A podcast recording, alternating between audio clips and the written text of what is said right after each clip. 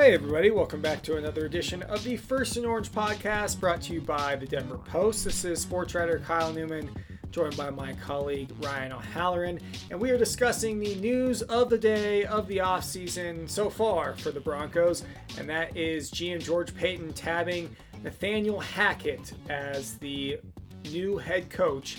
15th full time head coach, 18th head coach overall in franchise history and Hackett coming over from Green Bay, where he was the offensive coordinator for the last three seasons prior to that, was in Jacksonville in that same role. So Hackett beating out two other finalists Dallas DC Dan Quinn, Los Angeles Rams OC Kevin O'Connell. And we'll break down this decision in full, what it means for the Broncos, Hackett's to do list when he arrives in Denver, already here, and what this means for the franchise going forward. Plus, we'll close the show with some playoff talk, recap that crazy, wild divisional round, and look ahead to the championship games with some predictions. So, Ryan, let's start off. First off, this is a team that has missed the playoffs six straight years, five straight losing seasons. What is on Nathaniel Hackett's immediate to do list as he takes over this franchise? Well, the immediate item on the to-do list is building a coaching staff. And we'll get to the quarterbacks here later in this podcast, but he does. He has one connection direct on this Broncos staff. Um, that's Christian Parker, the, who just finished his first year as the defensive backs coach. So my early my early vibe is that there is going to be a massive amount of turnover uh, on this coaching staff, and maybe that's what they need. This, like you said, this is six straight years out of the playoffs. So and you know, Nate has worked with different organizations, built connections that way. Uh, so you know, uh, new coordinators, new position coaches. Do some of these guys retire? So that's the first thing.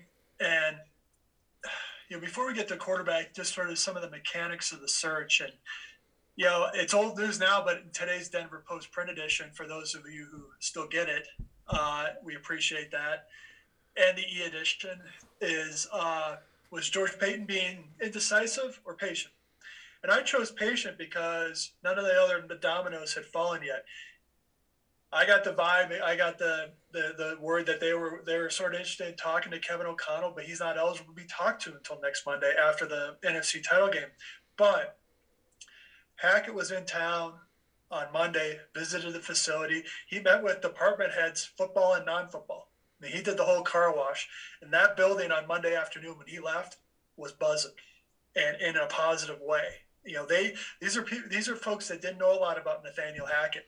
Once they got in front of him, uh, they could feel that energy, the questions he was asking them, instead of the other way around. So he made a very good impression, and from there. I think they were in a holding pattern until the Jaguars requested uh, a second interview with Hackett. You know, just, you know, Jacksonville doesn't know what they're doing. That's just clear. So Vic Fangio well, reportedly flying out to Jacksonville yeah. to interview for the head yeah, job. They're getting desperate. more of a, I think that's more of a defensive coordinator thing.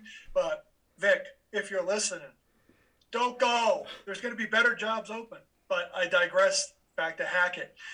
Once he got a request from the Jaguars, that put the process into like fifth gear and they they talked contract four year contract they talked about that last night and they felt it was further further enough along far enough along that they you know started you know maybe leaking a little bit but as of 11:37 a.m. Denver time no white smoke from the Broncos just yet but uh you know, it is going to happen, and I, I, would expect him to be introduced on Friday.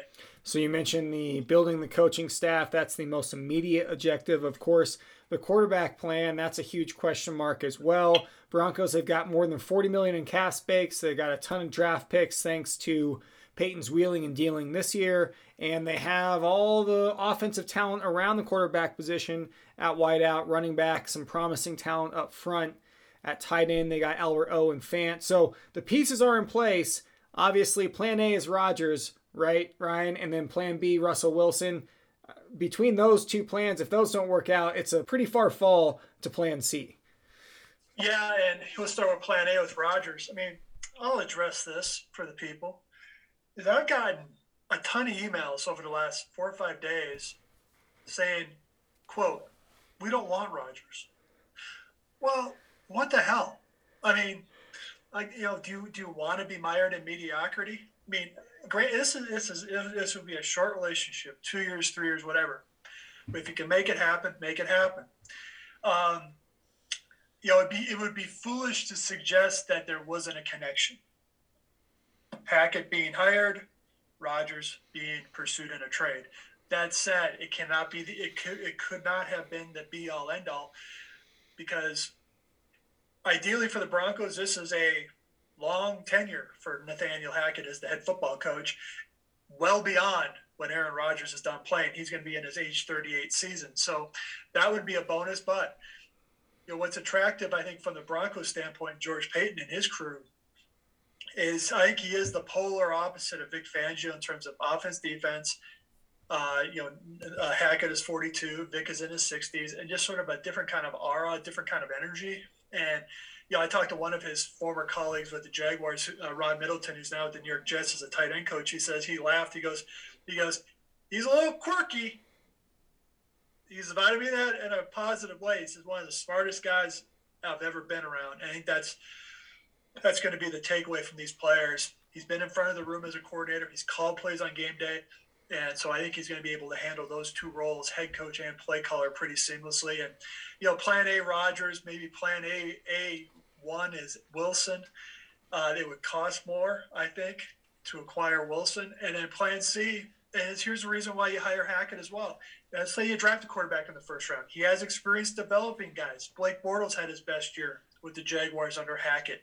Jordan Love was a first round pick for the Packers. He's been working with Hackett for two years. So that's sort of the, you know, it's all about the offense. That was a big part of each of these 10 interviews. What's your plan to fix this offense?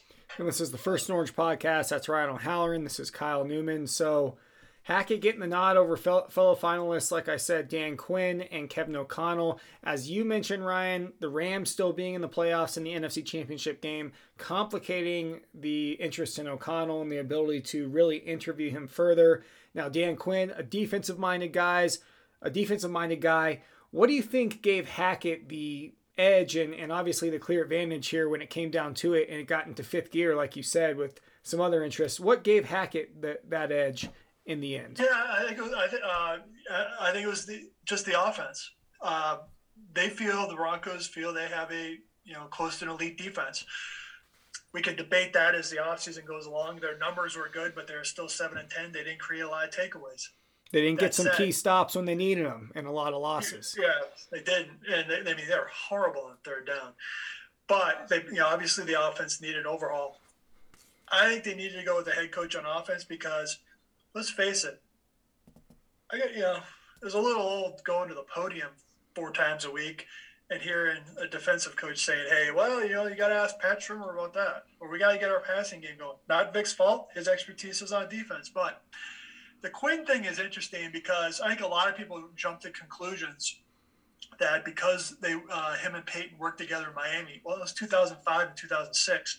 Here's the other thing: Paton was a part of the Vikings search committee eight years ago when they interviewed Quinn. They hired Mike Zimmer. So, you know, familiarity helps them make the decision. And, you know, as, as one, one league source told me last week, they said, hey, do not do not rush to judgment on Dan Quinn to the Broncos just because they know each other. And uh, and that turned out to be accurate. This is the First Orange podcast. That's Ryan O'Halloran. This is Kyle Newman talking the Broncos – naming Nathaniel Hackett their 15th full time head coach, 18th overall head coach in franchise history dating back to 1960. So we mentioned the skid at the top of the show. Six straight seasons out of the playoffs. Haven't really sniffed it since Super Bowl 50. The fall has been pretty drastic. Broncos country is pretty fed up. Where do the Broncos go from here, Ryan? And is it a, you know, I know they still got a lot up in the air, especially at quarterback and with the ownership which Joe Ellis said would be hashed out now after they found a coach. Well, that seems to be the next huge box to check. But where do the Broncos go from here? And is the optimism that's flowing about the Twitter sphere today warranted? Um, I think the optimism about the hire is warranted, but let's face it, and you know, I've written this over the last month and I've said it, and I've not gotten any pushback. This team is not close. They finished 13th out of 16 teams in the AFC. Seven teams make the playoffs in the AFC. The Broncos weren't even close to that. They're, they had a bunch of teams ahead of them. Not to mention so the gap have, in the division, right, between them yeah, and especially the Chargers well, and Chiefs. Yeah, one and five against division competition this year. So, uh, you know, if you play the long game, go rookie quarterback, I'd play the kid right away. Start building it that way. If you strike out on the two veterans or not willing to pay the price for those two veterans.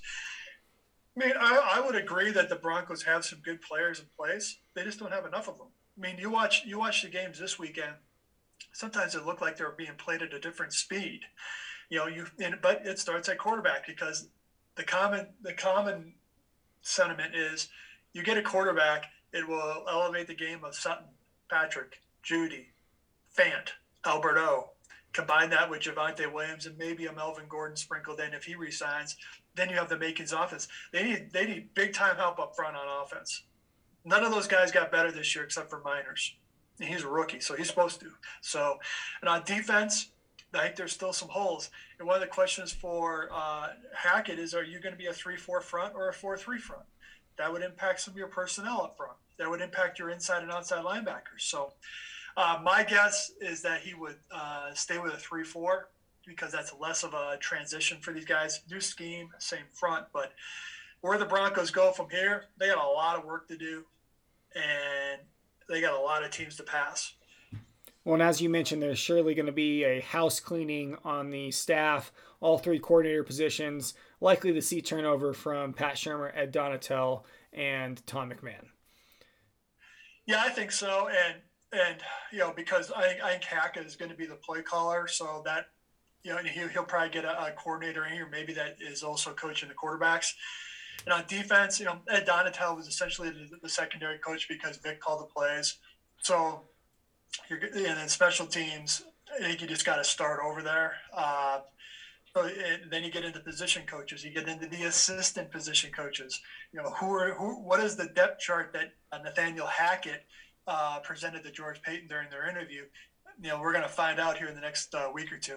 So Nathaniel Hackett, 18th head coach in Broncos history, 42 year old and definitely, as Ryan mentioned, a change of pace from the 60 some year old Vic Fangio, especially in terms of the energy he's going to bring into the room. He started his coaching career at his alma mater, UC Davis, in 2002 as an assistant linebackers coach. Jumped to the, still in school. Still in school and started that, and then jumped to Stanford 03 through 05, and then jumped to the NFL in 06 with the Bucs. Also spent time with the Bills, and as you wrote about Ryan you know, after he got fired from the Bills following that 2009 season, was thinking hey, is this coaching thing for me?